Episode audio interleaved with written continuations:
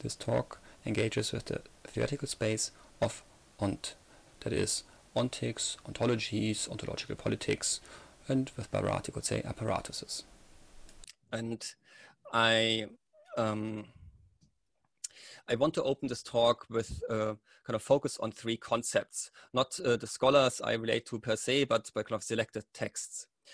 I turn to the concepts ontology, onto epistem epistemology, and ontics. I do not think the concepts are equal, um, but I argue it is productive to consider them within a conceptual space. I call that space uh, ont star, um, where the star figures as a placeholder, a use of the star that I draw from programming. I will uh, really welcome your critique on uh, where my narration is too crude and and and kind of how to uh, problematize the, the politics even more. Um, after narrating this theoretical space, I will sketch an empirical vignette uh, from um, ethnographic fieldwork and close by analyzing that um, ethnographic moment, returning then to a discussion of this ONT star space and consider um, how that space of ONT might help to analyze uh, hegemonic relations. In her book, The Body Multiple, Annemarie Mol analyzes how the disease atherosclerosis is approached in a Dutch hospital.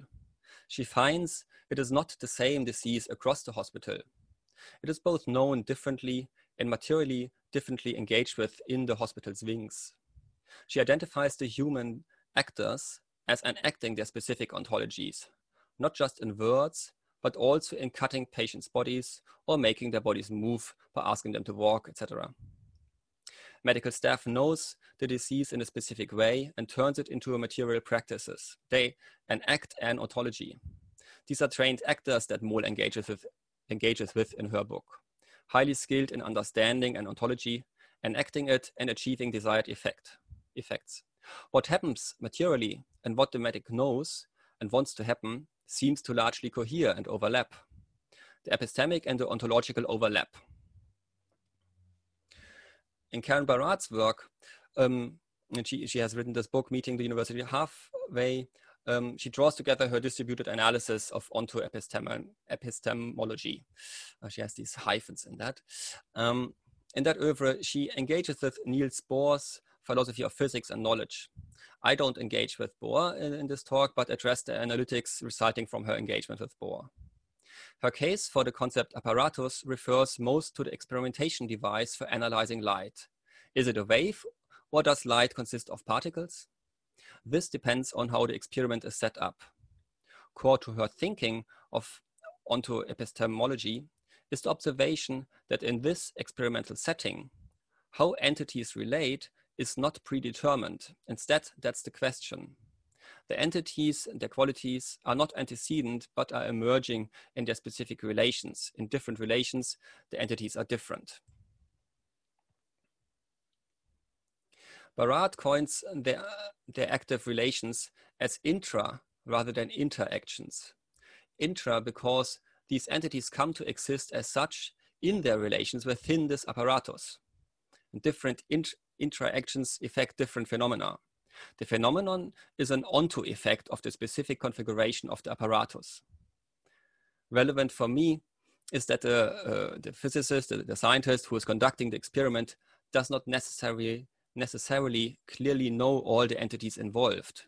Scientists try to configure the apparatus to test for specific unknowns. So with Brian Wynne, we might call these un, uh, known unknowns. However, a second type of unknowns is also possible in her uh, writing, unknown unknowns. Not all agency within the interactions are known.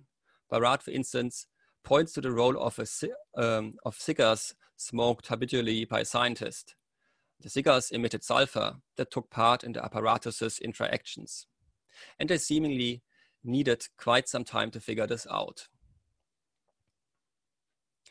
Helen Verran mentions the notion of ontics in a classic chapter of hers in the book ANT and After. Later in her 2001 book Science and an African Logic and subsequent papers, she occasionally addresses ontics more extensively.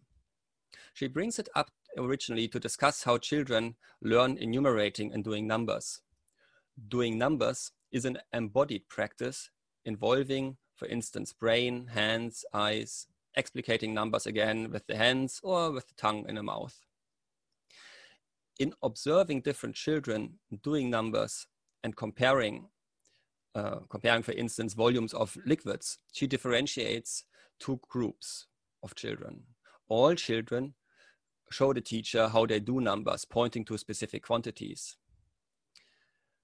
However, some other children or, or some part of these uh, of these children they reason they also reason why they do numbers in specific ways.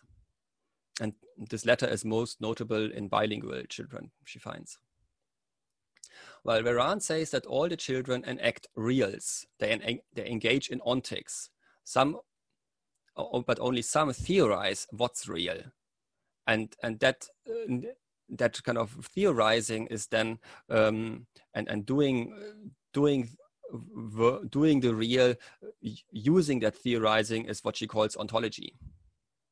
So both ontics and ontology are political for their shaping of what is and what becomes real.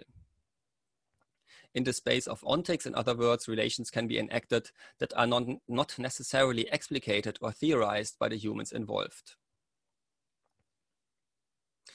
Now, I zoom into a case of global carbon footprint printing for my uh, kind of empirical vignette, and I assess how much emissions a specific, um, well, well, that was a, sorry, the ethnography was about uh, how the company assessed how much emissions that a specific company emitted in the year 2008. This was part of an ethnographic study that I conducted between 2008 and 10. The company's headquarters asked subsidiaries globally to deliver consumption data as well as, say, travel data to the headquarter so that the headquarter sustainability team could translate all that data into carbon emissions. For instance, flying a kilometer of a short haul flight emitted um, 180 grams of carbon emissions or carbon emission equivalents according to the standard date shows in one of the subsidiaries, I had a chance to work with and observe the work of Nick. Nick was the head of facility management in that subsidiary. And that's a, a story I, I, published already, but here I, I uh, try to use it for a different purpose. Nick received the task to gather all kinds of data, including about the cumulative sum of distances traveled by the subsidiary staff on short haul flights. Alas, that data did not exist. What to do? Give up? No. His intuitive reaction was to generate the requested data. This intuitive reaction was not thought through, I will try to, to, to, to kind of sketch. For an engineer, his data generation consisted of basic arithmetic routines. I dare to claim he, enact, he enacted a habitualized arithmetic routine. Nick was a skilled engineer. His problem was he had to fill a data entry form. He assessed the situation, situation in this way. He had sufficiently relevant data that needed to be fit into the form. So let me zoom into this problem solving of Nick. Specifically, Nick was able to retrieve cost data, the sum of expenses paid for domestic flights. And this was the data he then employed to generate the desired data. He then defined or assumed that domestic flights crossed a distance of 500 kilometer, which is the maximum distance of short-haul flights as defined by the company. And he assumed the costs of such a flight, 230 euros or so. The arithmetic routines that he mobilized were a division and a multiplication not, not very complicated maths. So first, he divided the total amount of costs by the assumed individual flight's average cost. Then he multiplied the result by the average distance, 500 kilometers, to get to the total kilometers um, of all the flights. Assembling data, two assumptions using this arithmetic, he constructed the requested data and entered it into the uh, company's database. So, so yeah, with the data, you have these assumptions, and with the arithmetic, you bring them together, you assemble that, construct the requested data, and um, feed it into the database's form. Nick's boss demanded that Nick would not transmit any data that included uncertainties. Thus, the final record which the headquarters got to see did not include any uncertainties. Nick removed uh, lots of comments from, from his data um, about how he constructed data and, and some uh, kind of the problems he had. Um, all the data he, he like uh, his final reports um, were lacking all the kind of qualifications. For the company, via its records, the calculative choices stayed invisible.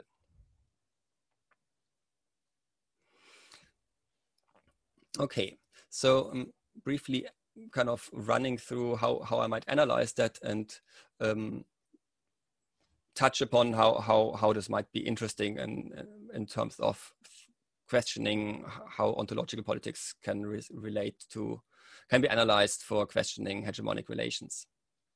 So Nick's calculation shapes the company's historic emissions to date. This project of accounting for the global emissions, which I see as part of a kind of hegemonic project, um, that goes that got both stabilized and undermined. I argue for that because of the conflation of short-haul flights and domestic flights that affected systematically unbalanced, unbalanced over and under accounting of emissions. And I, I can go into the, the math details if you want, but, but that's like not the key point, I think, in this talk. At the same time, Nick managed to get his job done. Like he needed to, to provide data and, and he uh, provided that data and, and then he could move on to the next tasks. Yet qualitatively, the footprint, the global carbon footprint is erroneous and, and all the kind of nth order um, calculations, like other um, data achievements that draw on that uh, data, they're then erroneous too. So data practices um, are reconfiguring global emissions, um, at least the, the way they are simulated or, or, or presented, uh, producing and reproducing an unaccountable and unpredictable apparatus. With Mol's body multiple, Nick's practice appears as a form of enactment. He enacted an ontology of short-haul flights.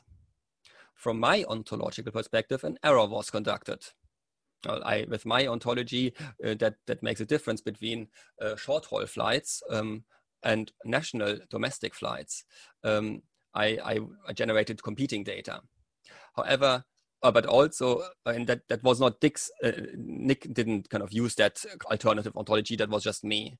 How, however, in other situations, Nick also generated competing data, uh, kind of recognizing um, that, that there was not a simple uh, like ontology. So, so he corrected some errors when he um, recognized uh, that there are different data possibilities and, and then he decided for one.